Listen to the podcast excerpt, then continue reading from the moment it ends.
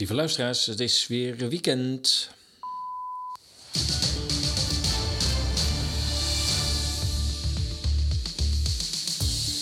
Inderdaad, dit is Radio Moddergat. Het is weer weekend en tijd voor Radio Moddergat, de vrije podcast radio van ezas.nl. Twee wekelijks 60 minuten lang berichten over bizarre tijden. Mijn naam is Paul de Bruin en we noteren 4 maart 2022.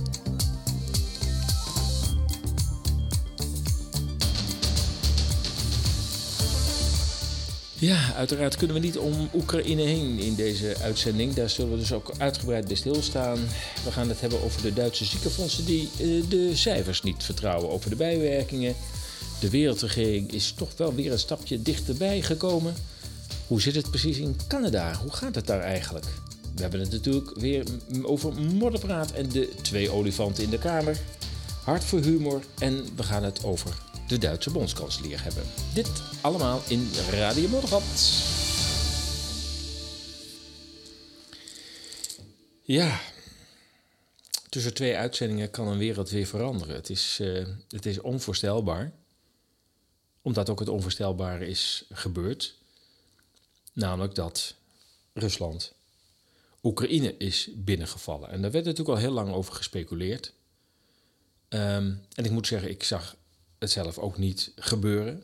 Ik denk dat is, dat lijkt me een uh, uitermate onverstandige stap. Ik denk dat, uh, dat Poetin daar uh, meer schade mee gaat aanrichten. Zowel natuurlijk voor de Oekraïnse bevolking en de economie, maar ook gewoon qua internationaal aanzien. maar ja, tot mijn grote schrik um, is hij toch Oekraïne binnengevallen. En tot schrik van velen, denk ik. Um, en natuurlijk, ja, het heeft, het heeft een achtergrond wat niet um, weerhoudt om het eigenlijk toch te veroordelen. En te zeggen, ja, uh, oorlog kan nooit ergens een oplossing voor zijn. En geweld ook niet. Dus um, ik denk dat we wat dat betreft in een hele nieuwe fase zijn gekomen in de relatie tussen, tussen Rusland en, uh, en Europa en de rest van de wereld. Um, ik merk wel dat er best wel selectieve verontwaardiging is. Ik bedoel, laten we eerlijk zijn, onze vrienden uit de Verenigde Staten hebben nogal wat landen aangevallen in de afgelopen uh, tientallen jaren. De lijst is lang van door hen aangezette, gefinancierde of, of zelfs georganiseerde regime changes. Waarvan Oekraïne er waarschijnlijk toch wel één is. Maar ook gewoon brute binnenvallen we hebben het over uh, Irak. Nou ja, Syrië is weer een ander verhaal. We hebben het over Libië. Um, kortom, ja, de verontwaardiging is terecht. Um, maar het is wel heel erg eenzijdig. En dat merk je ook weer aan de, de media, hoe ze helemaal losgaan op, op maar één kant van het uh, verhaal. En ja, hoe je het ook went of keert, Rusland ligt waar het ligt. Het heeft de geschiedenis die het heeft. En we zullen op de een of andere manier toch mee moeten zien te dealen. En dan de oren en de ogen dichtstoppen voor de argumenten van de ander. Ja, dat, dat zal niet tot een einde van dit conflict leiden. Um, de aanloop tot, tot dit conflict wordt wel eens vergeten. Het is natuurlijk, er zit natuurlijk heel veel geschiedenis aan, um, aan, aan deze situatie. En um, ja, je kunt, er, je kunt er heel erg ver in teruggaan. Maar ja, misschien liggen veel sentimenten wel al in de Tweede Wereldoorlog. Je moet natuurlijk niet vergeten dat, uh, en dat is ook waar Poetin in zijn toespraak uh, vlak voor de inval op wees, dat natuurlijk Nazi-Duitsland Rusland is binnengevallen, terwijl ze met elkaar in gesprek waren en Hitler had beloofd, nee, we gaan Rusland niet aanvallen, waardoor het Rode Leger ook helemaal niet paraat was eh, blind op vertrouwde. Achteraf kun je zeggen dat is natuurlijk hartstikke dom, maar goed, het is gebeurd. Uh, blind op vertrouwde dat Hitler zijn woord zou houden. Nou, dat deed hij dus niet. En er ontstond misschien wel de meest bloedige fase van de Tweede Wereldoorlog. Uh, operatie Barbarossa. Dat alles bij elkaar heeft daardoor Rusland, destijds nog Sovjet-Unie, 28 miljoen burgers en militairen verloren. 28 miljoen doden. je kunt je voorstellen dat um, dat niet vergeten is. Net zo min als de Holocaust mag worden vergeten, mag ook dit niet worden vergeten. Alleen wij hebben het in het Westen niet op ons netvlies staan. De Russen herdenken dat nog elk jaar. Um, dat doen ze vaak zelf. Want ze mogen in heel veel gevallen, om allerlei redenen, niet bij de herdenkingen van de geallieerden zijn, die dan de Tweede Wereldoorlog herdenken. Rusland moet het zelf maar herdenken, die 28 miljoen dodelijke slachtoffers. En wat, wat de Russen erg dwars zit, is hun, ja, eigenlijk het feit dat de erkenning van de Russische rol, of de rol van het Rode Leger, uh, bij uh, ja, het ontzetten van Nazi-Duitsland, of eigenlijk het verslaan van Nazi-Duitsland, dat dat maar niet wordt erkend door het Westen. De slag om Berlijn was uiteindelijk de laatste slag die nodig was om Hitler op de knieën te dwingen. En daarvoor zette Rusland toen, uh, ik moet zeggen, eigenlijk nog steeds zeggen, Sovjet-Unie, toen ruim een miljoen soldaten in. Ik weet niet hoeveel daarvan om het leven zijn gekomen, maar dat zijn onvoorstelbare aantallen die verstraat tot straat, van hoek tot hoek, in Berlijn vechten, hebben gevochten om uiteindelijk het nazi-regime op de knieën te dwingen. Twee maanden later kwamen de Amerikanen, die kwamen vanuit het westen. En die waren natuurlijk uiteraard ook noodzakelijk om vanuit het westen uh, het nazi-leger op te ruimen. Maar de echte harde slag vond plaats in en om Berlijn. Um, en de Russen hebben nooit de erkenning gekregen voor die slag. Eigenlijk de genadeslag voor Nazi-Duitsland. Dat zit, ze, dat zit ze tot op de dag van vandaag zit ze dat dwars. Ja, toen kwam een, uh, een lange periode van uh, bevroren relaties natuurlijk na de Tweede Wereldoorlog. De Russen zeiden met 28 miljoen slachtoffers geven wij de gebieden die wij hebben bezet, waarvan een deel van Duitsland, geven wij nooit meer op. Wij voelen ons niet meer veilig. Men herinnert ook nog aan de Franse inval. Weliswaar natuurlijk Napoleon, veel langer geleden. Maar eh, men heeft met ehm, krachten uit het Westen in het verleden wel wat eh, te doen gehad. En men vond het eigenlijk wel prima dat men ineens nu bufferstaten had kunnen creëren in de Tweede Wereldoorlog. Overigens ook weer tot groot leed natuurlijk in die landen, want die landen werden natuurlijk niet bepaald een democratie. Die kwamen echt onder de knoet van uh, een Russische totalitaire staat. En Poetin was in die tijd in de DDR was hij, uh, een KGB-chef. En had daardoor ook contact met, toen nog niet de bondskanselier, maar wel met Angela Merkel, die overigens ook redelijk goed Russisch spreekt. En Poetin die redelijk goed Duits spreekt. Ja, uiteindelijk viel gelukkig de muur. Uh, in 1989. Dat kwam eigenlijk door de ontwikkelingen in de Sovjet-Unie. Gorbachev um, die wilde openheid, transparantie, glasnost.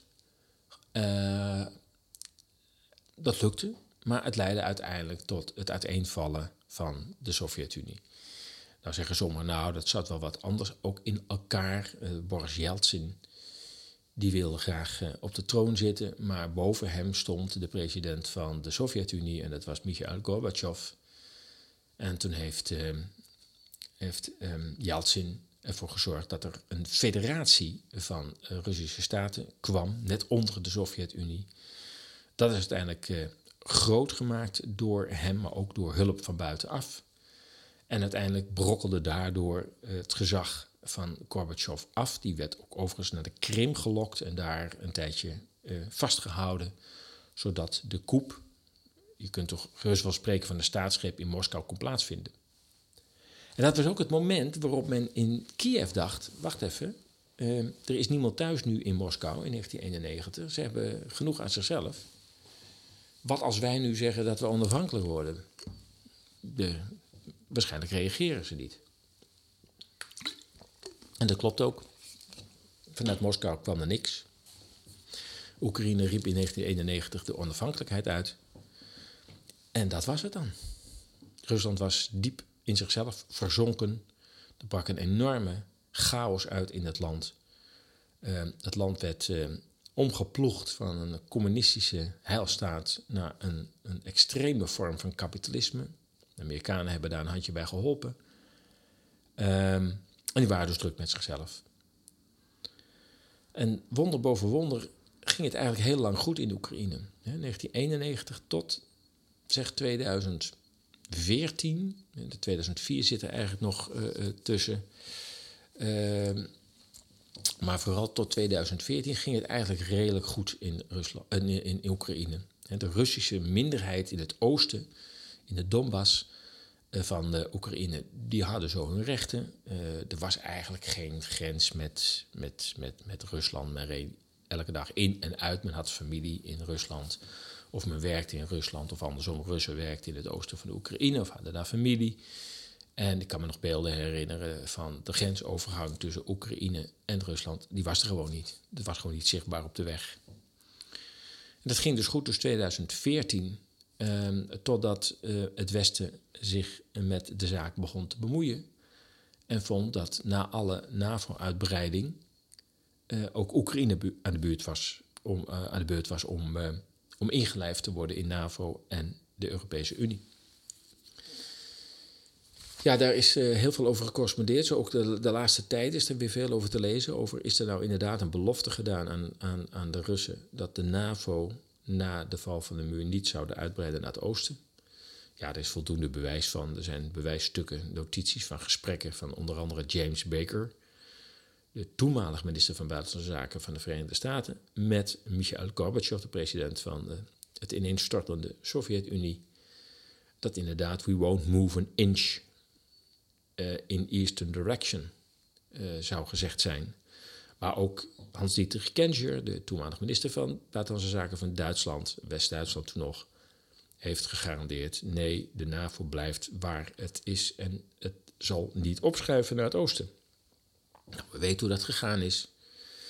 Uiteindelijk schoof wel degelijk, ik dacht 1999 voor de eerste keer met Polen, uh, Tsjechië en meen Hongarije uh, als eerste nieuwe leden van de NAVO begon de NAVO toch uh, op te schuiven. Nou, dat is uh, daarnaast er nog een tweede uitbreiding gekomen, waar onder andere de Baltische Staten in, zaten. En zo schoof langzamerhand de NAVO wel heel erg dicht tegen de Russische grens uh, aan. Poetin, die in 2000 aan de macht kwam, heeft. Dat Poetin was van oorsprong een, een, redelijk pro-westerse leider. Hij, was ook ook burgemeester geweest van Sint-Petersburg. En Sint-Petersburg is, uh, is de meest Europese stad van Rusland. Ligt ook heel dicht bij uh, Europa. Peter de Grote heeft dat laten aanleggen naar model van Amsterdam. Hij wilde per se dat Rusland en Europa aan elkaar gekoppeld werden. nou goed, daar was um, Poetin dus burgemeester van uh, geweest van die Europese stad. En hij heeft ook in het begin van uh, zijn uh, presidentschap heeft hij ook voorstellen gedaan aan de Europese Unie om lid te worden van de EU, maar ook om enige vorm van samenwerking met de NAVO af te spreken. Maar het Westen was erg in euforische stemming. het kapitalisme had gewonnen. Het was het einde van de, de geschiedenis, werd wel gezegd. Het kapitalisme is toch wel de definitieve vorm. Beter is er niet.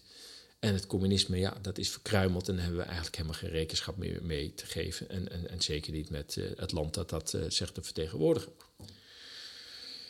Nou, dus de uitbreiding van de NAVO ging maar door. Rusland werd de deur gewezen van nee, je komt niet bij de EU. Met, met, de NAVO hebben we ook geen betrekkingen met jou.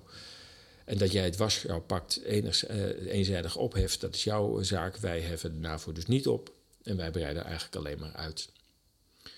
Dat kregen wij in Nederland het uh, beroemde uh, um, verdrag, het Oekraïne-verdrag voorgelegd. Dat had eigenlijk stilzwijgend erdoor moeten gaan. Waren het niet dat er enkele mensen in Nederland waren, Jan Roos, die zei: Ho, ho, ik heb het gelezen, maar het is niet zomaar vriendschapsverdrag, het is ook een militaire overeenkomst. En het feit dat zeg maar, het inlijven bij de NAVO niet gelukt is in de EU, wordt nou via dit contract eigenlijk alsnog geregeld. Er kwam een referendum, we weten de uitslag. Nederlanders wezen het Oekraïne-verdrag af. Toch een beetje uit angst van gaat dat niet tot een conflict met Rusland leiden. Nou ja, uiteindelijk uh, kwamen de bekende geitenpaadjes. We kennen ze allemaal. Uh, het ging gewoon toch door. Alle andere landen hadden al lang ja gezegd. En vervolgens werd ook in 2014 um, de onrust die er al was in Oekraïne nog verder opgestookt. Zodat de zittende leider, ik dacht Janukovic als ik het uh, um, goed heb, um, die ja, voor ons pro-Russisch was, maar eigenlijk had hij een soort tussenpositie. Waarbij hij zei: Ja, ik, ik zit in de tussenpositie, ik, ik, ik kan gelid worden van de EU. Uh, maar ik wilde wel banden mee onderhouden. En dat, ik wil het ook met Rusland doen. Want ik, ik zit nu eenmaal met twee grote bevolkingsgroepen waar ik allebei rekening mee moet houden. Dat was voor, eh, voor de Verenigde Staten, voor het Westen, voor de NAVO, was dat niet voldoende. Er moest een pro-Westerse uh, leider komen. Poroshenko werd dat, een uh, chocoladefabrikant die ook nogal uh, wat corruptie aan zijn curriculum heeft hangen. Um, die werd dan uiteindelijk de pro-Westerse uh, leider. Er kwam een revolutie, de Maidan-opstand, waarvan toch wordt beweerd dat het behoorlijk is gefinancierd door de Amerikaanse uh, uh, George Soros. Maar ook de Amerikaanse geheime dienst heeft daar een setje in, in gehad. En er kwam een pro-westers leiderschap. En vanaf dat moment ging het, nou, het, overigens was het ook het jaar waarin de MH17 werd neergeschoten. Um, de Krim door Rusland uh, um, ja, werd geannexeerd. Uh, de term ligt gevoelig. Um, en toen ging het eigenlijk escaleren. met andere woorden, in, in het oosten begonnen de Russen ongerust te worden. Een aantal rechten werd hun afgenomen vanuit Kiev op de Russische cultuur, de Russische taal. Dat mocht niet meer gesproken worden. Um, er kwam een gewapend verzet. Gewapend verzet dat ook weer door Rusland werd gesteund. En zo werd het uiteindelijk vanaf 2014 tot op de dag van vandaag een oorlog binnen Oekraïne. Een oorlog die ertoe leidde dat waarschijnlijk, waarschijnlijk per ongeluk de MH17 uh, door rebellen naar beneden is gehaald met bukraketten die door de Russen beschikbaar waren gesteld uh, om de, de MiG-straaljagers van Kiev onderweg naar Donbass om die te onderscheppen. En ze hebben waarschijnlijk een vergissing gemaakt omdat ze op uh, eyesight uh, zeg, moesten spotten of vliegtuigen overvlogen. En er kwam er één, maar dat bleek een passagierstoestel te zijn. Nou, dat zou een reconstructie kunnen zijn, maar ik, uh, ik kan dat niet met zekerheid zeggen. Maar langzamerhand escaleerde de hele situatie. Um, en uiteindelijk is er ook een moment geweest waar Russen echt hulpgoederen hebben gestuurd. Dus die grote vrachtwagens die de grens over gingen. Ik dacht dat het 2018 was, maar ik weet het niet meer zeker. Um, waarbij het Rode Kruis controleerde of er geen wapens bij zaten. Nou, die zaten er inderdaad niet, uh, niet bij. Maar de toestand verslechterde steeds meer. Ondertussen was de Krim uh, ja, bij referendum, zoals dat heet, uh, weer terug in het moederland, zoals het heet. Ook daar heeft Oekraïne behoorlijk aan bijgedragen. Men had namelijk de watervoorziening van um, de Krim afgesloten. Men had een dijk in een groot irrigatiekanaal aangebracht. Waardoor um, ja, 80% van de landbouwgebieden in Oekra in de, op de Krim uh, droog kwamen te staan. Die uh, dam is overigens een week geleden door de Russen weer opgeblazen, zodat er weer water vloeit naar uh, de Krim.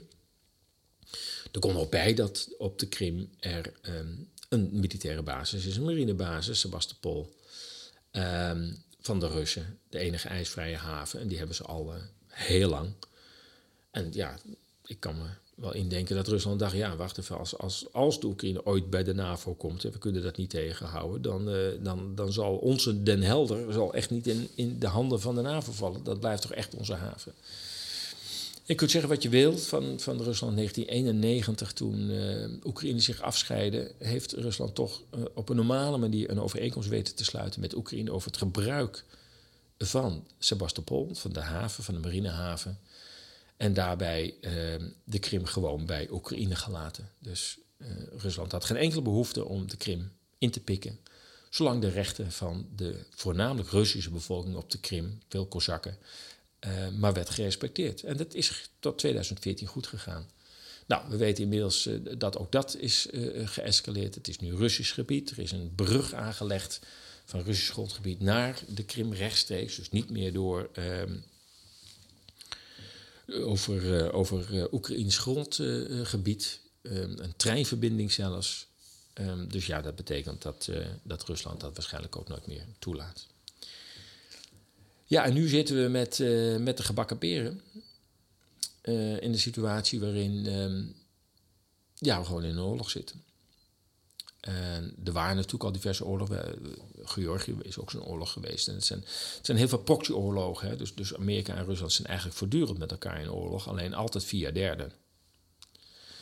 En ja, Rusland vecht dan vooral aan de zuidelijke flank met de Verenigde Staten. En de Verenigde Staten, ja, die liggen op een eiland. En die hebben wat dat betreft op, uh, op geografisch gebied nergens last van. Het is geen oorlog op Amerikaans grondgebied. Het is altijd elders.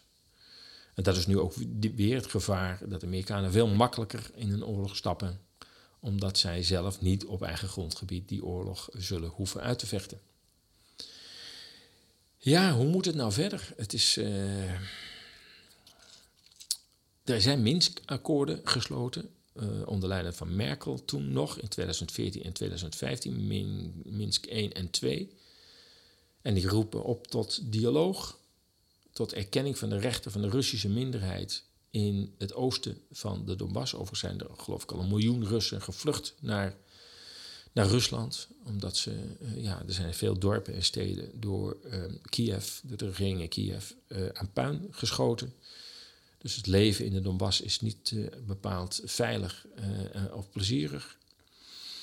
En nu zien we dat ja, de zaak helemaal escaleert, ook aan, aan de westerse kant. We zien hoe de media reageren. Ehm, het is weer de polarisatie, maximaliseren. Ehm, het was al twee jaar lang met, met COVID degene die tegen het officiële verhaal inging, werd werkelijk voor gek versleten. En dat is nu weer, als je nu maar iets van de Russische argumentatie durft te, uh, in te brengen in, uh, in het gesprek, dan ben je meteen uh, ja, een aanhanger van Poetin, en een tegenstander van de vrijheid en de democratie. Laten we hopen dat, dat Rusland zo snel mogelijk uh, stopt met de vijandigheden, want het leidt uiteindelijk helemaal tot niets, alleen maar escalatie. Maar ook de NAVO en de Europese Unie, die voor het eerst in de geschiedenis nu wapens levert, komen straks op terug. Um, ook de Europese Unie zal eens goed na moeten denken wat haar rol in de geschiedenis eigenlijk is met haar enorm gewelddadige verleden. Uh, wat op Europese bodem aan bloed al is vergoten, zou ertoe moeten leiden dat de EU zijn diplomatieke kracht inzet om zo snel mogelijk vrede in Oekraïne te krijgen. Het omgekeerde doet zij onder leiding van onze vrouwelijke generaal von der Leyen. Wordt het vuurtje verschrikkelijk hoog opgestookt um, en de zaak alleen nog maar verder geëscaleerd. En um, ja, dan zou je kunnen zeggen: Europa heeft nog steeds geen lessen getrokken uit haar eigen geschiedenis. European Union steps up once more its support for Ukraine and the sanctions against the aggressor, aggressor that is Putin's Russia. For the first time ever, the European Union will finance the purchase and delivery of weapons and other equipment to a country that is under attack. This is a watershed moment. Ja, dat mag je wel zeggen. A watershed moment in the history of the European Union. Het uh, ooit als vredesproject begonnen EU, of toen nog uh, Europese Economische Gemeenschap, toen werd het Economische Gemeenschap en toen werd de Europese Unie. Altijd verkocht als een vredesproject. En hier zie je de Unie falen in haar onafhankelijke positie. Um, wat ik net al zei, het zou Europa sieren om haar bloedige geschiedenis te gebruiken om met diplomatie en tact te zorgen dat de oorlog zo snel mogelijk wordt beëindigd. Al is het alleen maar voor de Oekraïnse bevolking, die hier zwaar onder lijdt. En het leveren van wapens verkort uiteraard niet die oorlog. die verlengt het alleen maar. Ja, en ondertussen gaan de media helemaal los op, uh, op Poetin. En dan hoeven we Poetin uh, niet uh, op het zadel te hijzen. Het is een oud KGB-officier. En um, ja, het is geen mannetje, denk ik, die je als buurman wil hebben. Maar het is de leider van, de, van, van Rusland. En je zult het ermee moeten doen. In de afgelopen, uh, sinds dat hij in 2000 aan de macht is gekomen, heeft hij voor de Russen veel betekend. Daar kun je van alles van vinden. Maar hij heeft toch weer redelijk orde weten te scheppen in de chaos van de negentiger jaren. En ja, ook al had hij dat niet gedaan, hij zit er. Het is een gigantisch land. Het heeft alle invloed door haar energie, onder andere, maar ook door haar geschiedenis. En we zullen er iets mee moeten. En artikelen weer in het AD, wat natuurlijk ook tijdens COVID uh, ja, de, de, de hele, het hele virusverhaal tot een soort oorlog heeft uh, gemaakt en ook tegenstanders heeft gediscrediteerd. Ja, die stapt nu moeiteloos over van COVID naar, uh, naar Poetin. En vergelijkt Poetin ook met, met, met Stalin. En dan denk ik, ja, ik weet dat de historische kennis van de gemiddelde journalist op dit moment minimaal is. Maar hieruit blijkt het helemaal. Het is, ik, ook de vergelijking met Hitler wordt gemaakt in een aantal artikelen. Ik hoor mensen om me heen ook zeggen. En dan denk ik, ja, het historisch besef is ook wel minimaal.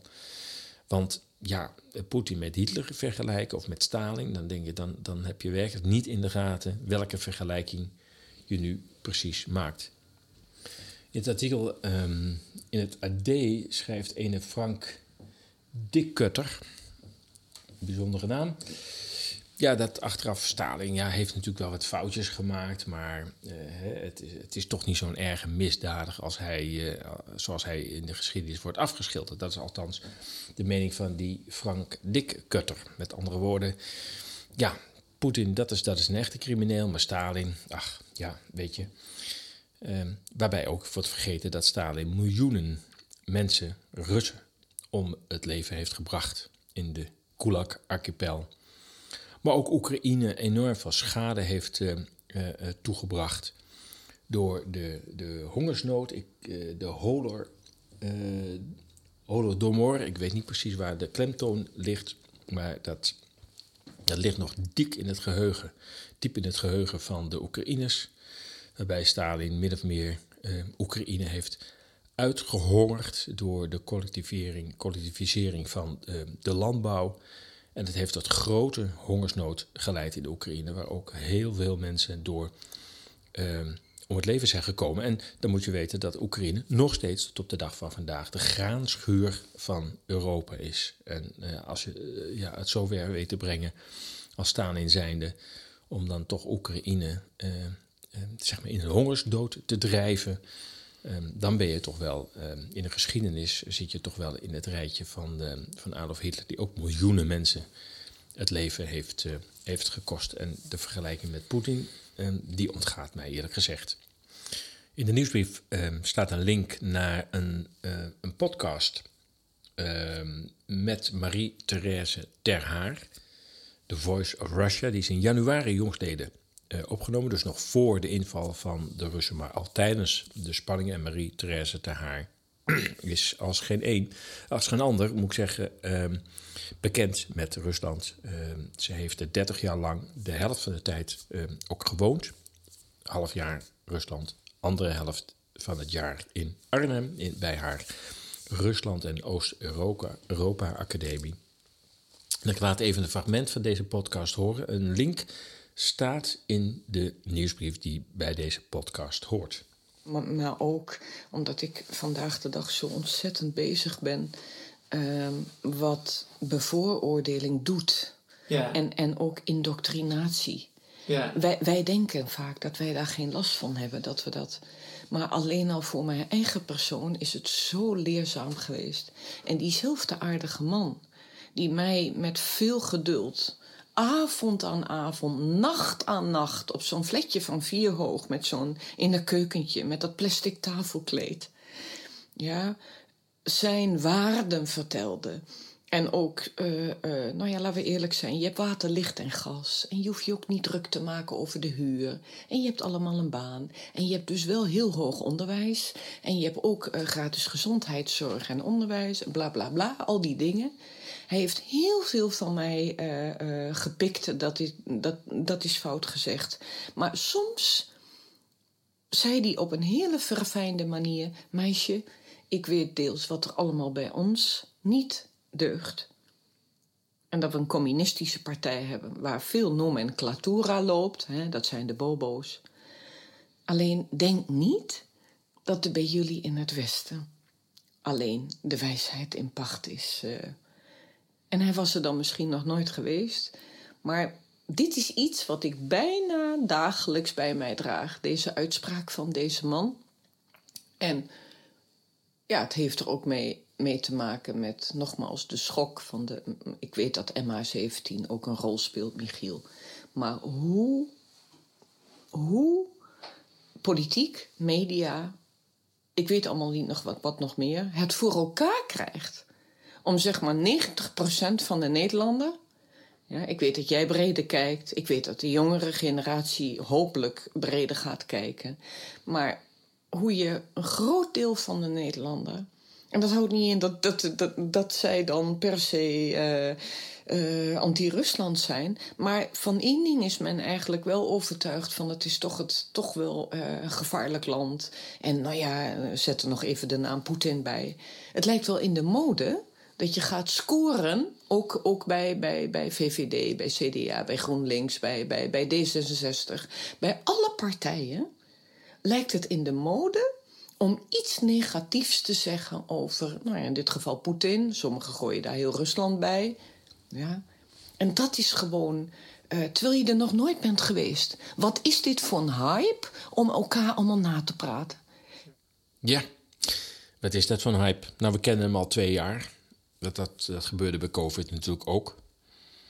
En de meerderheid die ja, zelf geen onderzoek deed. En gewoon maar elkaar zat na te praten en te bevestigen in de voorgeschreven mening, zo zou je het kunnen zeggen. We moeten niet vergeten dat we nog steeds in de COVID-situatie zitten. Natuurlijk is wat in Oekraïne gebeurt schokkend. En eh, we, we, we moeten daar ook bij stilstaan. Maar we zijn nog steeds niet uit die COVID-situatie. Op dit moment kunnen we even ademhalen, letterlijk.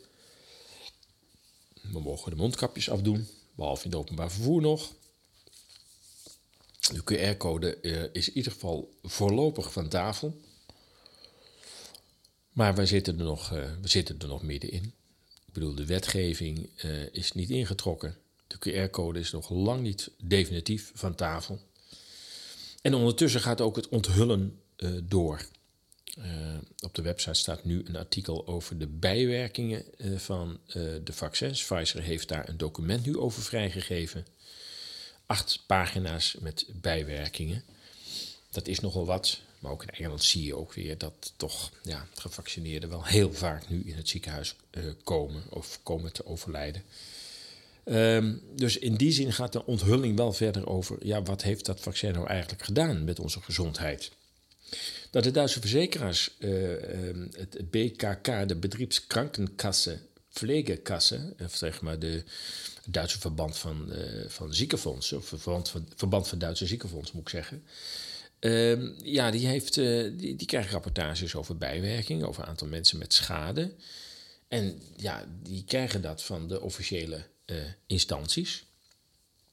En hebben die officiële instantie aangeschreven, in dit geval het Robert Koch Instituut, het, het, het, het RVM van, van Duitsland, met een nogal opmerkelijke brief. En, en heel gericht aan, aan de directeur van dat, uh, van dat instituut. Uh, het Paul Ehrlich Instituut is degene die de cijfers bekend maakt. Hè. Het gaat om de verantwoordelijkheid van het Robert Koch Instituut, maar het Paul Ehrlich Instituut die houdt die cijfers bij en uh, heeft aangegeven dat in het kalenderjaar 2021 er vermoedelijk 244.576 gevallen zijn geweest van bijwerkingen. En nu zegt het BKK, die zegt ja, niet om het een of ander, maar we denken dat dat dan maar een fractie uh, van de werkelijkheid is. En we willen nou toch wel eens alle cijfers zien, zodat wij ze zelf kunnen doorrekenen. Want wij schatten ongeveer dat er zo'n 2,5 tot 3 miljoen Duitsers zijn behandeld voor bijwerkingen. 2,5 tot 3 miljoen. En dat heeft enorm beslag gelegd op de capaciteit van de huisartsen. Uh, ook al natuurlijk het invullen van al die formulieren. Dat, uh, in Duitsland schijnt dat een half uur te kosten. Wordt ook niet betaald. Dat is in Nederland uh, ook zo. Je hebt maar tien minuten voor een consult als huisarts. Soms nog minder volgens mij. Ja, en in die tien minuten vul jij dat formulier niet in. Je krijgt er ook nog niet eens voor betaald. Dus je kunt wel nagaan dat er een enorme onderrapportage is van, de, van bijwerkingen. Um, nu heeft dus ook uh, de BKK in Duitsland gezegd van nou, het, uh, je moet maar eens met de echte cijfers komen, want dit kan het gewoon niet zijn. We denken echt dat het veel meer is. En uh, dat gaat naar de 3 miljoen toe. Het is heel opmerkelijk dat instanties dus openlijk elkaar nu met brieven bestoken. Dat is, dat is wel heel erg opmerkelijk. Het wordt niet meer met een Amici-briefje gedaan. Zo joh, eh, kijk nog eens even naar die cijfers, want het, het lijkt ons wel erg weinig. Nee, gewoon open brief. Wij vertrouwen de cijfers niet, kom maar op met die cijfers. Nou, uh, dat, in die zin gaan, gaan we wel de goede kant op, dat we, dat we steeds meer zicht krijgen op wat is er nou precies met die vaccins aan de hand. Wordt vervolgd. Want het antwoord heb ik in ieder geval nog niet gezien. Misschien is er al een antwoord gekomen uh, uh, van het Paul Ehrlich Instituut, dan wel van het RKI in Berlijn. Geen idee. Uh, als dat zo is, dan meld ik dat natuurlijk ook hier. Ja, en dan, dan hebben we het over ehm, een wereldregering. Want dat is iets wat natuurlijk heel vaak opduikt in allerlei berichten complotwebsites heet dat dan. Hè? Het zijn mij niet mijn woorden, maar zo worden die websites dan bestempeld. Daar zal ESA's misschien ook wel bij horen voor sommigen. Um, namelijk dat er, uh, dat er een wereldregering in, de, in aanbouw, in opbouw is. En dat wordt al heel lang beweerd. Dat is niet, niet, niet eens alleen tijdens COVID. Tijdens COVID is het allemaal wel versterkt, die berichten. Maar daarvoor werd er ook al min of meer beweerd dat er een wereldregering aan zit te komen. Nou ja, wie um, daarbij denkt aan een soort superkabinet met een super minister-president in New York, um, die denkt naar mijn idee te beeldend. Dus um, als je dat zo voor je ziet, denk ik niet dat, dat we daar naartoe gaan. Maar als je het interpreteert als een ontmanteling van de natiestaat, dus van de zelfstandige landen, met hun eigen autonomie, wetgeving, dan denk je dat mensen die een wereldregering voor zich zien helemaal gelijk hebben. Je ziet natuurlijk dat al heel erg lang die nazistaat aan het aftakelen is. Hij is ooit uh, uh, uh, begonnen. Um, en dat gaat heel, dat gaat heel erg ver terug. Ik meen, ik kan het even zo snel niet vinden, naar 1648. Um, het verdrag van Münster. Maar dat gaat nu even in dit verband uh, te ver. Maar je kunt wel zien dat dat eigenlijk sinds de oprichting van de Europese Unie er heel veel bevoegdheden, in ieder geval al van de landen naar de Europese Unie zijn gegaan. Maar door de neoliberale golf, het vrijmaken van uh, diensten, goederen, kapitaal, is er ook gewoon een globale markt ontstaan, waardoor het geld zich vrijelijk over de wereld kon verplaatsen en daarmee ook zich vrijelijk kon concentreren op enkele plekken in de wereld. En dat is wat we nu, dat we nu zien. Hè. We hebben het uh, elke keer over, over ja, BlackRock, uh, State Street, Vanguard en zo zijn er nog wel meer van die enorm rijke investeringsfondsen. We hebben het ook wel eens over de filantropen, hè. althans zo worden ze genoemd. Hè. We hebben het over Bill Gates, maar je kunt ook naar de rijke families kijken, de Rockefellers. Uh, ja, die zijn ook nooit weg geweest en ook nu niet. En je ziet dat, dat door allerlei um, ja, schaduwmachtscentra die nationale um, bevoegdheden wel heel erg zijn uitgehold. De NGO's, de Non-Governmental Organizations, hè, dus organen die tussen het bedrijfsleven en de overheid instaan. Ja, dat aantal is, eh, is enorm gegroeid. Men zegt dat dat, gaat al over de 10.000 heen. Zijn meestal privaat gefinancierd. In ieder geval voor een groot deel privaat gefinancierd. Als je alleen al neemt de National Endowment for Democracy, dat klinkt natuurlijk hartstikke goed, maar dat is een, een, een afdeling van de Amerikaanse overheid. En die, die, die financiert al 1600 NGO's in de wereld om de democratie te bevorderen. Uh, ja, althans, dat is dan het verhaal. Maar we kennen ook de WHO natuurlijk. Die is natuurlijk uh, heel erg in beeld de laatste twee jaar. Uh, zij roepen een pandemie uit en wij zitten in twee jaar lang in de doffe ellende. En kunnen zelf niet meer beslissen dat we het anders doen. Officieel hadden we het nog wel gekund. Uh, het, de, de, het, gezag van de WHO is officieel allemaal nog een advies. Maar we hebben gezien uh, dat dat advies wel heel strikt uh, wordt opgevolgd. Tenminste, zolang het uitkomt. Want op een gegeven moment zei de WHO ook van dat ze die lockdown ook helemaal niet meer zagen zitten. En toch gingen wij door met die lockdowns. Dus ook dat is heel selectief.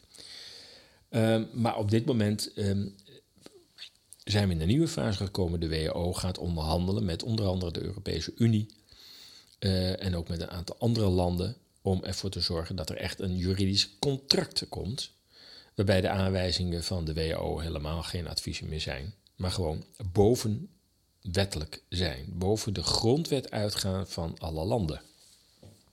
Ze hebben het ook over een eigen grondwet.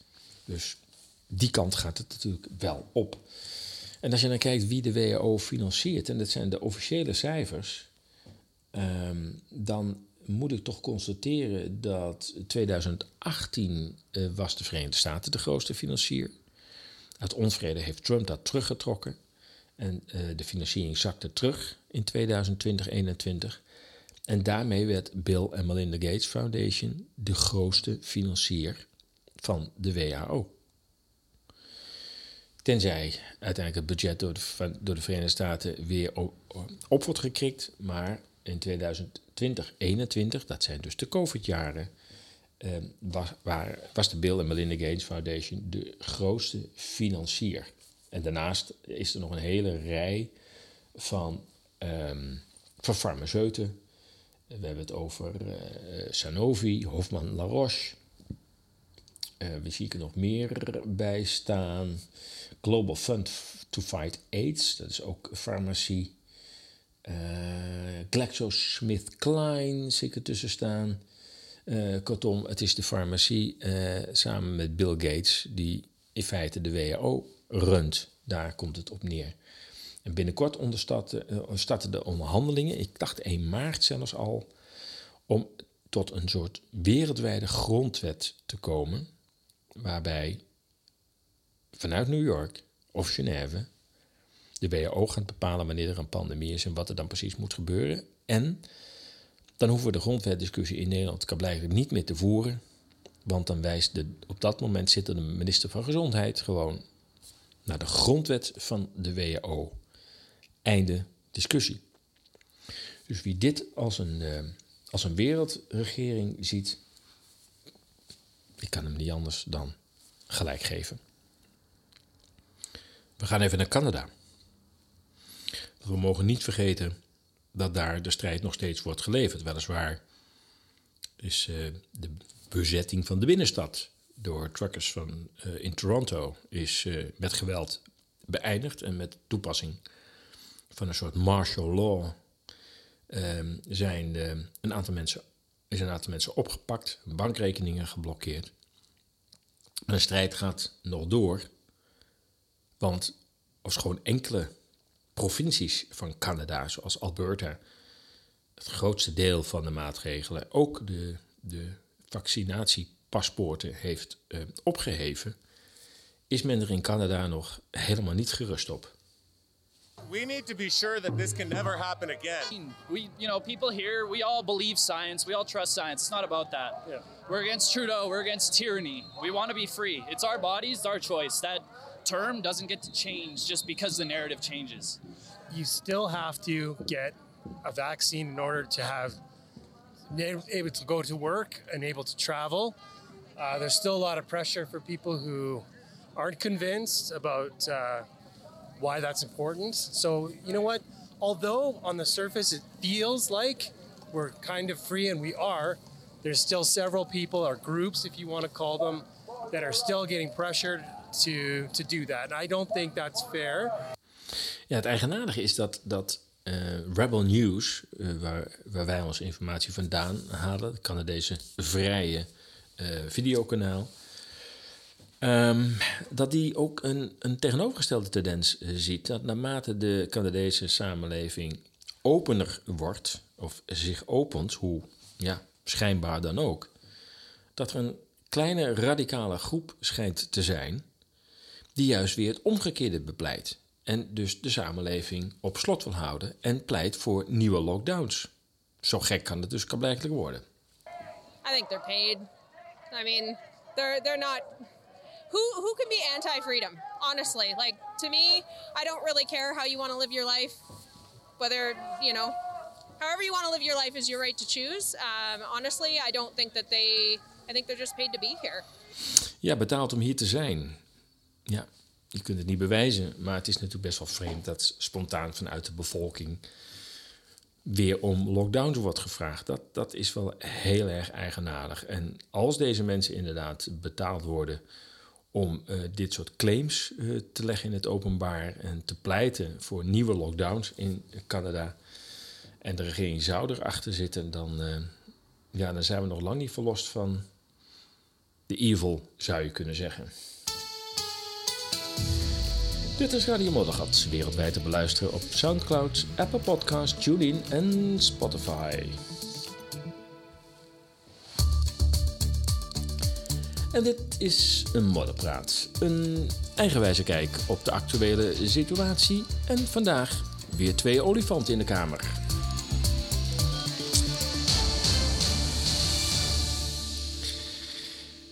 Ja, nou lijken we de, we leken de ene olifant de kamer uitgewerkt te hebben. Het, het onderwerp van de afgelopen twee jaar dat gezinnen, vriendschappen, collega's, mensen in verenigingsverband uit elkaar uh, heeft gespeeld. Covid, de vaccins, de bijwerkingen, de maskers, het afstand houden, wel of geen handen schudden.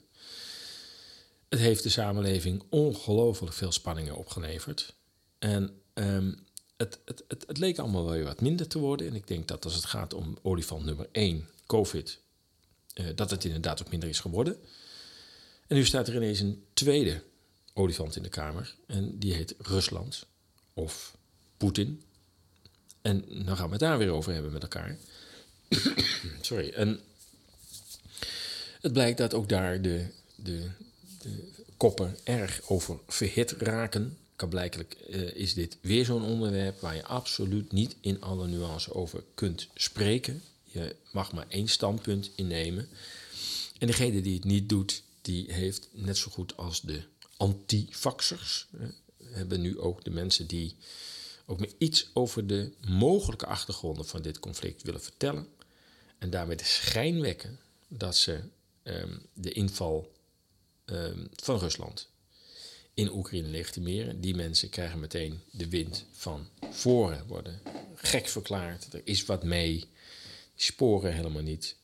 En wat dat betreft glijden we weer een, een, een, een, ja, een herhaling van zetten in. Alleen het onderwerp is anders. Maar weer kunnen we niet met elkaar in alle openheid in gesprek over dit onderwerp. En de media, wederom, de media, wederom, zijn daar weer de oorzaak van. Weer die wederzijdse verkettering, uh, de massavorming. Uh, en ja, wat, wat heel erg uh, opvalt. sorry, als je, als, je, als kijkt naar wie profiteert hier nou het meest van? Dan zit daar ook een parallel met COVID in. Want de grote investeerders die investeren in bepaalde industrieën, en dat is farmacie, technologie, en defensie, oftewel wapenindustrie. Dus nadat de, grote, uh, de grootste investeerders ter wereld hun zakken hebben gevuld met de verkoop van vaccins, hè, de, men schat ongeveer dat zo'n 250 miljard aan vaccins is uitgegeven. En het gaat nog door. Uh, ja, nu, uh, nu uh, gaat iedereen wapens kopen. De hele Europese Unie gaat wapens kopen. De afzonderlijke landen gaan wapens kopen. En natuurlijk bij de Amerikanen. Oekraïne wordt volgestopt met, uh, met wapens. En weer zitten de investeerders op de eerste rang. rang en uh, ja, kijken toe. En het geld stroomt weer binnen. Het zijn dus dezelfde krachten die hiervan profiteren. Sommigen hoor ik zeggen, die oorlog lijkt wel heel erg goed getimed. We zijn een beetje van COVID af en nou, uh, nou krijgen we dit weer. Eerlijk gezegd weet ik niet of, uh, of een oorlog op deze manier te plannen is. En of Poetin uh, precies aan het touwtje hangt van het World Economic Forum. hij zou een Young Global Leader programma hebben doorlopen. Ehm, dat is in ieder geval door Klaus Schwab bevestigd. Uh, maar goed, nu neemt het World Economic, Economic Forum massaal afstand van, van Poetin. In ieder geval publiekelijk, laat ik het zo zeggen. Uh, ja, of, of, of de oorlog nou zeg maar een onderdeel is van de Great Reset. Geen idee. Het is wel duidelijk dat, uh, dat het wel helpt om de economie nog verder uh, te verstoren. Rusland een kopje kleiner te maken, economisch. Um, de fossiele brandstoffen tot tot gigantische hoogten duurder te maken. En dan de Green Deal weer naar voren te brengen. Zo van, koop nou maar die zonnepanelen, want dat gas is niet meer te betalen. Um, dus ja, het, het, past, het past wel in een aantal agenda's. Dat is absoluut uh, toegegeven. Maar of het daarmee ook gepland is, ik durf het niet uh, te zeggen. Even een iets vrolijker uh, onderwerp. En die lees ik in de andere krant. U weet wel, de alternatieve krant, waar u ook eens uh, een andere invalshoek van het uh, actuele nieuws kunt, kunt lezen. En daar staat in, de, in de andere kant van afgelopen weekend een artikel onder de titel Hart voor Humor. En Hart voor Humor hult niet met machthebbers, is de kop. Geschreven door hoofdredacteur Karel Beckman van de, de andere krant. En komt met een, eh, een, een, mooi artikel waarin er toch een aantal cabaretiers zijn die uh, zeggen van ja, weet je, uh, we zijn er niet om de macht naar de mond te praten. Daar is het cabaret niet voor bedoeld. Het is om de samenleving een spiegel voor te houden. Zowel de burgers, maar ook de overheden en de media de maat te nemen. En om zo te spiegelen in, in, in, in wat daar uh, gebeurt. En dat is dat een aantal mensen dat, dat doen onder andere uh, Jonathan uh, Crispijn. En die, die zoeken nu alternatieve podia. Dus dat is een beetje de kern van het verhaal.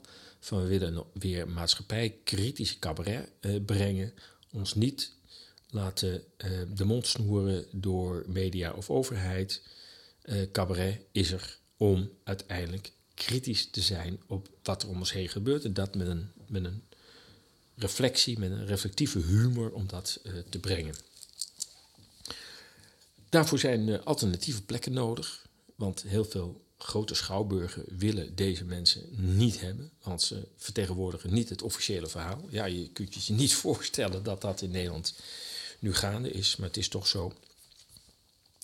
En uh, ja, mocht, mocht je een mooie ruimte hebben waar man of 50, zijn meestal kleinschalige bijeenkomsten, kleinschalige voorstellingen, maar mocht je ergens een mooie alternatieve ruimte hebben waar je een van deze kritische cabaretiers uh, de ruimte zou willen geven om met een eigen uh, publiek uh, op te treden, dan, ja, dan is het denk ik goed om even met hen contact op te nemen. Ik zit even te kijken of daar ook een adres bij staat. En anders zou ik sowieso even met de andere krant contact opnemen. Daar staat het artikel in. Hart voor Humor staat ook op de website van de andere krant.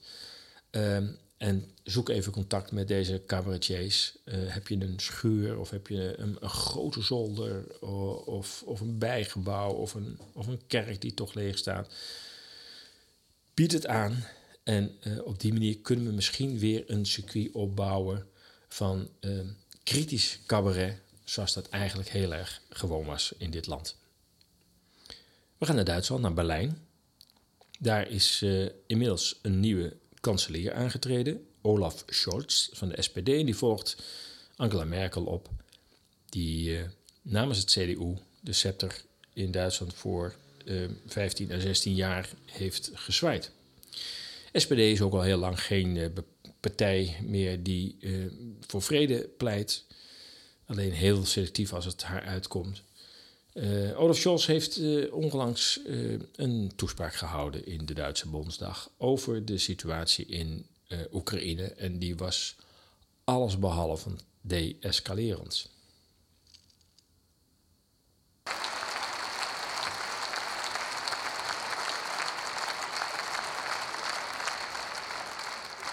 Sehr geehrte Frau Präsidentin, verehrte Kolleginnen und Kollegen, liebe Mitbürgerinnen und Mitbürger.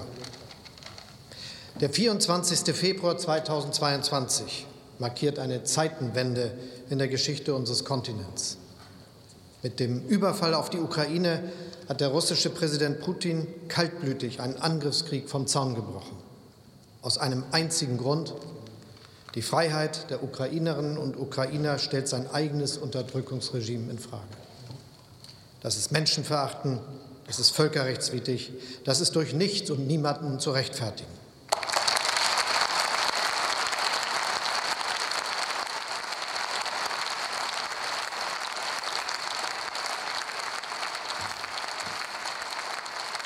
Ja, ja veel bijval voor, uh, voor deze woorden van uh, Olaf Scholz. Uh, maar kritiek is er ook weliswaar op de alternatieve platforms. Ik noem even in dit geval Nachdenkseiten. even over Olaf Scholz. hij zei dat Rusland Oekraïne was binnengevallen uitsluitend om de Oekraïners hun vrijheid te ontnemen en onder Russisch bewind te brengen. Uh, dat is wel een hele eenzijdige manier om uh, naar de situatie te kijken. En op de website Nachtdenkseiten, um, de link staat ook in de nieuwsbrief. En er staat overigens ook een vertaaltool bij. Dus mocht je Duits niet helemaal machtig zijn, dan is dat vrij eenvoudig te vertalen. Uh, maar wat, wat, wat ook inderdaad zegt. Overigens, het grappige is dat Nachtdenkseiten over het algemeen ja, een redactie heeft die redelijk uniform denkt en, en, en zeg maar die, ook die website um, vormgeeft in die richting. Nu moeten ze een soort disclaimer aan de voorkant maken en zeggen: We zijn het als redactie onderling ook niet eens over de situatie in Oekraïne. Nou, dat is dus die tweede olifant in de kamer. We hebben er weer een onderwerp bij waar we weer fundamenteel van elkaar van mening verschillen. En dat is op zich nog niet zo erg. Maar er is ook helemaal geen bereidheid om naar de argumenten van de ander te luisteren. Nou, wat het commentaar is, ik geef een paar dingen ervan uh, weer. Namelijk dat uh, uh, in feite Scholz de boel nog verder heeft geëscaleerd. Hij heeft geen brug willen bouwen. Hij biedt geen perspectief voor een oplossing van het conflict. Hij maakt het conflict persoonlijk, dus het gaat niet over de Russische oorlog. Het gaat om de inval van Poetin. Um, ja, harde woorden, uh, uh, koudbloedig, scrupuloos, uh, gewetensloos. dat soort termen worden, worden gebruikt. Um, zelfs uitspraken als Poetin is erop uit om Oekraïne van de kaart te vegen. Um, kortom, oh ja, dat is ook, ook van ja, we zullen het uiteindelijk met onze sancties Rusland ruïneren. En toen ik dat hoorde, dacht ik van. Ja, dat uitgerekend de Duitse bondskanselier niet nog eens even in het geschiedenisboekje heeft gekeken. Want wat na de Eerste Wereldoorlog gebeurde, is dat de schadeherstelbetalingen die aan Duitsland werden opgelegd zo hoog waren dat ze die gewoon op geen enkele manier konden betalen. En dat leidde tot de ineenstorting van de economie. Toen kwam ook nog eens de beurskracht van 1929 eroverheen. En ja, het land viel in zo'n diepe ellende dat de voedingsbodem was gelegd voor een man als Hitler. Later heeft men ook ingezien, ja, dat moeten we eigenlijk niet meer zo doen. We moeten eigenlijk het land helpen. Dus na de Tweede Wereldoorlog is het omgekeerd gebeurd. Er kwam een Marshallhulp. We moeten dat land weer op de been zien te helpen. Want als we het weer in de afgrond drukken, dan komt er weer een hele hoop ressentiment uh, op. En uh, wie weet wat we dan weer voor land tegenover ons krijgen. En dat is nou precies de fout die we met Rusland op dit moment ook maken. Het land wordt economisch totaal geïsoleerd en geruineerd. Ik denk niet dat de Russen daar vredelievender van worden. Je drukt ze in de hoek. En een kat in nauw maakt hele rare sprongen. Nog even twee berichten uh, tot slot. Eén over de gasprijzen. In um, de Business Insider, je kunt het, uh, nogmaals, de link staat ook in de, in de brief. Stonden kort na elkaar twee berichten. De ene bericht uh, had het erover dat er weer gas stroomt van Rusland naar Europa. Eigenlijk altijd al geweest natuurlijk, maar dat het gas toevoer met 25% is toegenomen. En wel via Oekraïne. Dus niet via Nord Stream 2, want als het aan de Verenigde Staten ligt, wordt die nooit meer in gebruik genomen. Maar ja, een paar dagen later, dezelfde Business Insider zegt weer: nee, nee, nee, nee, de, de gasprijzen die stijgen enorm. We hebben weliswaar 25% meer toevoeg gehad, waardoor de prijzen dalen, maar nu stijgen ze weer. Nou, kortom, het is, het is geen pijl op, uh, op te trekken op de huidige situatie. Eén ding is duidelijk, we moeten ons al voorbereiden op, uh, op heel veel prijsverhogingen. Dat, en als het op energie is, dan gaat dat zich ook vertalen naar allerlei andere producten die met energie te maken hebben. Eigenlijk is het alles wat vervoerd wordt, heeft met energie te maken. Alles wat geproduceerd moet worden, heeft met energie te maken. Dus uiteindelijk zal het door de hele economie um, doortikken. Hoe lang dat nog duurt, niemand die het weet. Voor hetzelfde komt er een wapenstilstand. En uh, kunnen we zaken toch weer wat sneller herstellen. Ik hoorde dat, uh, dat de bedoeling is dat, dat Rusland uit SWIFT, het internationale banksysteem, wordt gegooid. Uh, maar dat heel stiekem energiebetalingen daarbuiten worden gelaten. Nogmaals, ik kan het niet bevestigen. Maar dat zou wel eens, ja, dan, dan toch weer die praktische politiek zijn van publiek. Knijpen we hem af, maar we moeten aardgas hebben, anders kunnen we in Europa gewoon onze huizen niet meer verwarmen. Dan is het hem toch altijd weer nader dan de rok. Um, laatste bericht. NS maakt bekend dat tijdens COVID zij de helft van het aantal passagiers is verloren. Dat is enorm. De helft. En of dat zich nog zal herstellen, geen idee. Overigens in de verklaring wordt niets genoemd over de mondkapjes. Ik denk dat dat wel de allerbelangrijkste oorzaak is dat de treinen en de bussen zijn leeggelopen. En zolang die flauwekul blijft in het openbaar vervoer, zal het aantal passagiers niet meer toenemen. Als het überhaupt nog op het oude niveau komt. Want ik weet dat heel veel mensen in de afgelopen twee jaar gewoon een tweedehands auto hebben gekocht en gedacht: voorlopig gaan we niet meer met het OV. Dus of dat nog terug gaat veren, voor een deel wel, misschien als de mondkapjes eraf gaan. Maar of het weer op het oude niveau komt, geen idee. Ja, deze uitzendingen en überhaupt de nieuwsbrief en de website is alleen mogelijk dankzij uw steun. En die krijgen we ook en daar ben ik echt heel erg dankbaar uh, voor. Als je bepaalde bedragen stort, dan, dan noem ik ook je naam in de podcast. Een hele hoop mensen willen dat niet, dus um, die noem ik niet. Maar als je een heel specifiek bedrag overmaakt, zoals 22,22 euro of 33,33 euro of 44,44 euro of 99,99 euro, dan noem ik je naam en eventueel je bedrijf hier in de, in de uitzending. Ik dank sowieso alle donateurs van de afgelopen maand. Dus nogmaals, heel erkentelijk daarvoor. En daarmee hou je ESAS in de lucht. Maar ik wil met name even noemen Margot Groot uit Apeldoorn, die uh, 2222 startte. En zij is van uh, stilstaan bij bewegen.nl. Margot, dank voor je uh, donatie. En uh, ja, het is weer voorbij. Het is weer voorbij.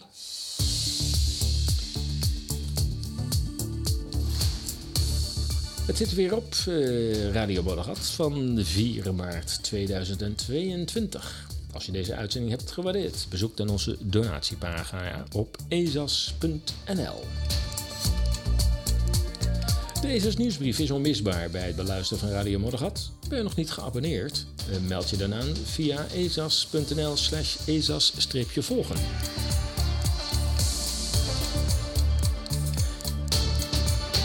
Verder kun je ons ook volgen via Telegram. Hier vind je ons onder ESAS.nl. Voor u wens ik een heel prettig weekend. Blijf gezond, blijf sterk en tot over twee weken.